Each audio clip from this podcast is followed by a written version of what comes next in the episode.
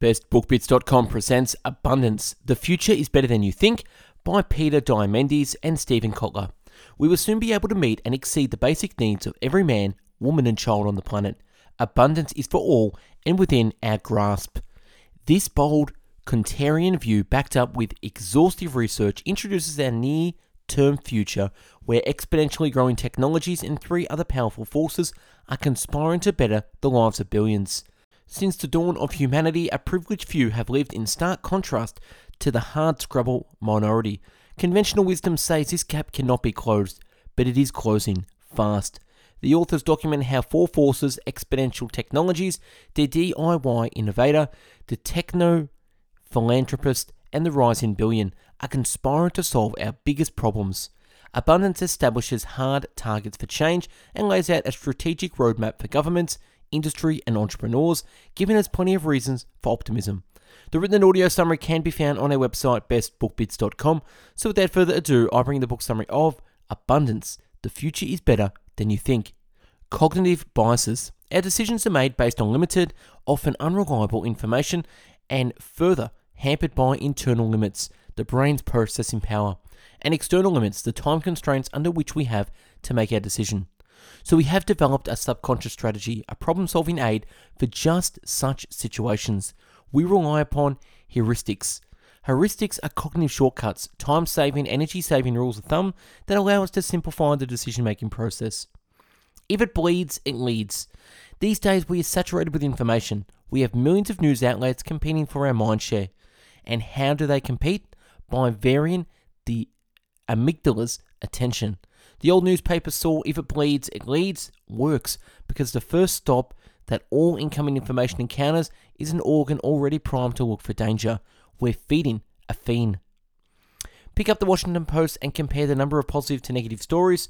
If your experiment goes anything like mine, you'll find that over 90% of the articles are pessimistic. Quite simply, good news doesn't catch our attention. Bad news sells because the amygdala is always looking for something to fear. It's no wonder we're exhausted. From the very beginning of time until the year 2003, says Google executive chairman Eric Schmidt, humankind created 5 exabytes of digital information. An exabyte is 1 billion gigabytes, or a 1 with 18 zeros after it. Right now, in the year 2010, the human race is generating 5 exabytes of information every two days. By the year 2013, the number of 5 exabytes produced every 10 minutes. It's no wonder we're exhausted. Dunbar's number. People tend to self organize into groups of 150. This explains why the US military, though a long period of trial and error, concluded that 150 is the optimal size for a functioning fighting unit. Save time and save lives. Today, light will cost less than half a second of your working time if you're on the average wage, half a second of work for an hour of light. Had you been using a kerosene lamp in the 1880s, you would have had to work for 15 minutes to get the same amount of light. A tallow candle in the 1800s over 6 hours work and to get as much light from a sesame oil lamp in Babylon in 1750 BC would have cost you more than 50 hours work. Cumulative process. When people say we have information based economy, what they really mean is that we have figured out is how to exchange information. Information is our latest, brightest commodity. In a world of material goods and material exchange, trade is a zero sum game, says inventor Dean Kamen. I've got a hunk of gold and you have a watch. If we trade, then I have a watch and you have a hunk of gold. But if you have an idea and I have an idea and we exchange them, then we both have two ideas. It's non zero. A curve on a piece of paper. Let's examine the Osborne Executive Portable, a leading edge computer released in 1982. This bad boy weighed in about 28 pounds and cost a little over $2,500.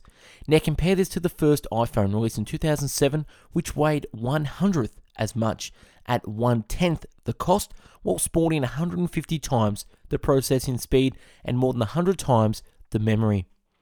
Google on the brain. Using Moore's laws, the average $1,000 laptop should be computing at the rate of the human brain in fewer than 15 years.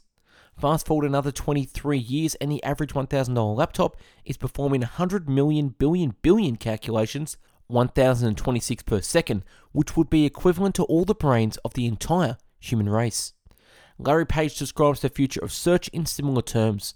If Google will be included in people's brains, when you think about something you don't know much about, you will automatically get the information. Networks and sensors.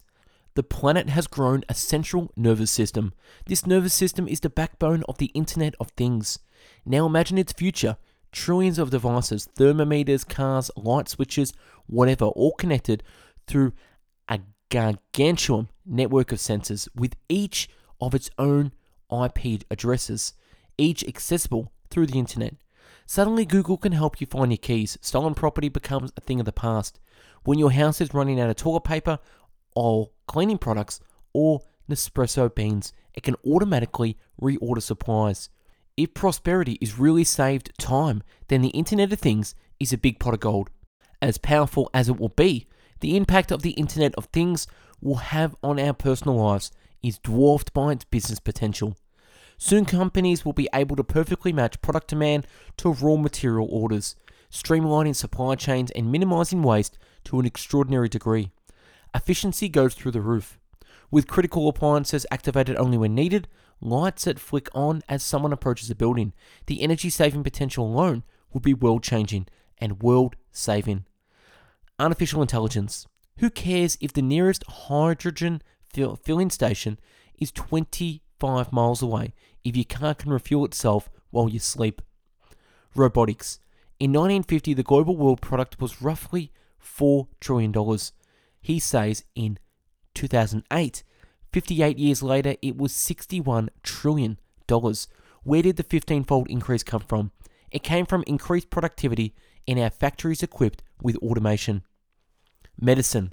Now, your cell phone sized device can not only analyze blood and sputum, but also have a conversation with you about your symptoms, offering a far more accurate diagnosis than was ever before possible, and potentially making up for our coming shortage of doctors and nurses nanomaterials, and nanotechnology. Nanobots, as they are called, can start with whatever materials are on hand soil, water, air, and so on. Pull them apart atom by atom and use those atoms to construct, well, just about anything you desire. But almost anything we're asking nanobots to do has already been mastered by the simplest life forms. Duplicate itself a billion times, no problem. The bacteria in your gut will do that just in 10 hours. Extract carbon and oxygen out of the air and turn it into sugar. The scum on top of any pond has been at it for a billion years. We may lose our ability to properly control it. Drexler himself described a grey goo scenario where self replicating nanobots get free and consume everything in their path.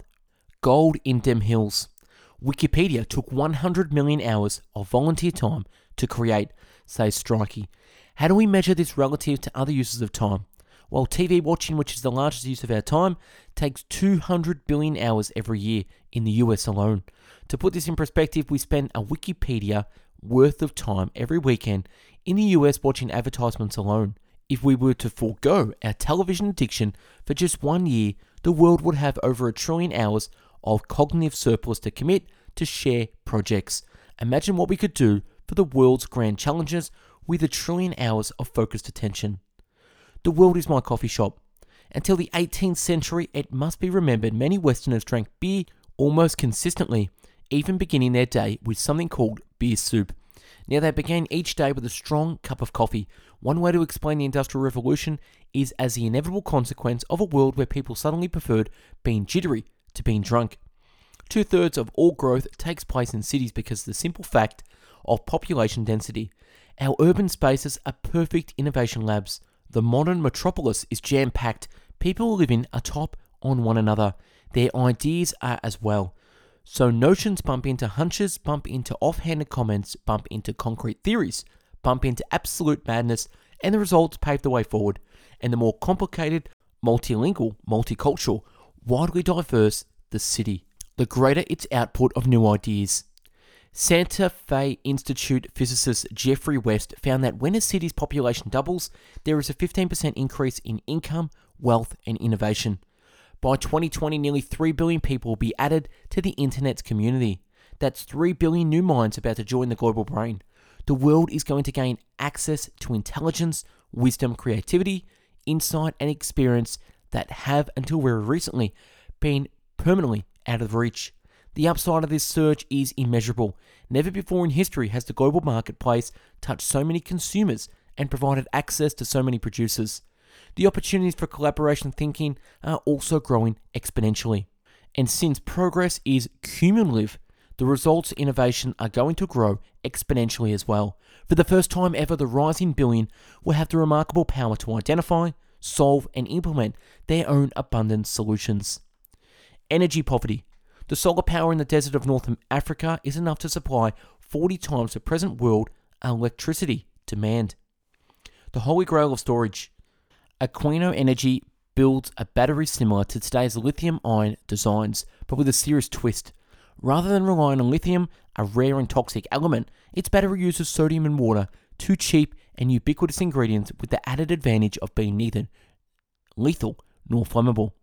The result is that the battery releases energy evenly, doesn't corrode, it's based on earth abundant elements, and literally, it's safe enough to eat. The hole in the wall, the small village of Kalikuppam in southern India. This time, Mitra decided to see if a bunch of impoverished Tamil speaking 12 year olds could learn to use the internet, which they've never seen before, to teach themselves biotechnology, a subject they've never heard of, in English, a language none of them spoke. All I did was tell them that there was some very difficult information on this computer. They probably wouldn't understand any of it, and I'll be back to test them on it in a few months. Two months later, he returned and asked the students if they understood the material. A young girl raised her hand. Other than the fact that improper replication of the DNA molecule causes genetic disease, she said, we've understood nothing. In fact, this was not quite the case. When Mitra tests them, scores average around 30%. From 0% to 30% in two months with no formal instructions was a fairly remarkable result, but still not good enough to pass the standard exam. So Mitra brought in help. He recruited a slightly older girl from the village to serve as a tutor. She didn't know any biotechnology, but was told to use the grandmother method. Just stand behind the kids and provide encouragement. Well, that's cool. That's fantastic. Show me something else. Two months later, Mitra came back, this time, when tested, average scores have jumped to 50%, which was the same average as high school kids studying biotech at the best schools in New Delhi. One tablet per child. While the computer's fabled $100 price tag has yet to materialize, it's roughly $180 today. OLPC has delivered laptops to 3 million children around the world. Predictive, personalized, preventive, and participatory. P4 stands for predictive, personalized, preventative, and participatory, and it's where healthcare is heading. Combine cheap, ultra fast medical grade genome sequencing with massive computer powering, and we're en route to the first two categories predictive and personalized medicine. Fear, curiosity, greed, and significance. There are four major motivators that drive innovation. The first and weakest of the bunch is curiosity, the desire to find out why, to open the black box, to see around the next bend. The new spirit of St. Louis. Competitions such as the X Prize provide extraordinary leverage. Nine teams cumulatively spent $400,000 to try to win Orteig's $25,000 purse. That's 16 fold leverage. The Power of Small Groups, Part 2. The American anthropologist Margaret Mead once said, Never doubt that a small group of thoughtful, committed citizens can change the world. Indeed, it is the only thing that ever has. There are, as it turns out, pretty good reasons for this. Large or even medium sized groups, corporations, movements, whatever, aren't built to be nimble, nor are they willing to take large risks. Such organisations are designed to make steady progress and have considerably too much to lose to place big bets that certain breakthroughs require. The power of constraints. Dan and Chip Heath, the best selling authors of Made to Stick, while some ideas survive and others die, point out in the pages of The Fast Company don't think outside the box, go box shopping. Keep trying on one after another until you find the one that catalyzes your thinking. A good box is like a lane marker on a highway, it's a constraint that liberates. Fixed price solutions. The X Prize Foundation, we've launched six competitions, awarded four of them, and conceived another 80 plus that are awaiting funding. Incentive prizes have a 300 year track record of driving progress and accelerating change. The upside of failure. Failure is a dreaded component for most p- business people, but failure can be actually a huge engine of innovation. The trick lies in approaching it with the right attitude and harnessing it as a blessing, not a curse. Getting comfortable with failure.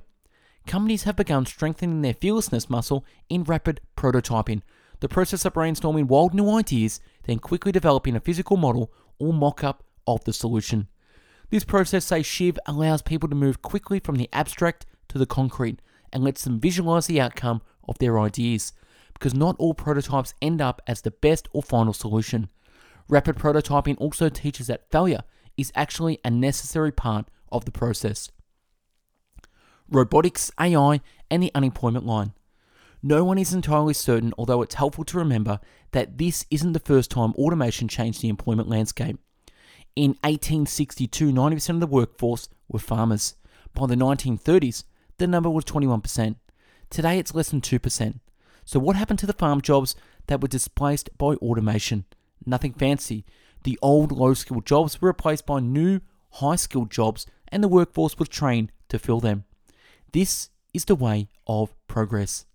And that's a wrap on the book summary of Abundance. Check out our YouTube channel with over 400 video book summaries uploaded previously. And check out our website, bestbookbits.com, where you can download the written summary in PDF format in video categories such as biographies, business and marketing, habits, health, leadership, money, personal development, philosophy, psychology, real estate, relationships, sales, spirituality, success, and time management. If you're into audio podcast summaries, check out our website, mixcloud.com forward slash best book bits for over 400 audio book summaries to listen to at your pleasure. Follow our Instagram account at Best Book Bits for daily post and motivational quotes. Thanks for watching and listening. Hope you got something out of this book summary abundance. Go out there and be abundant. Take care.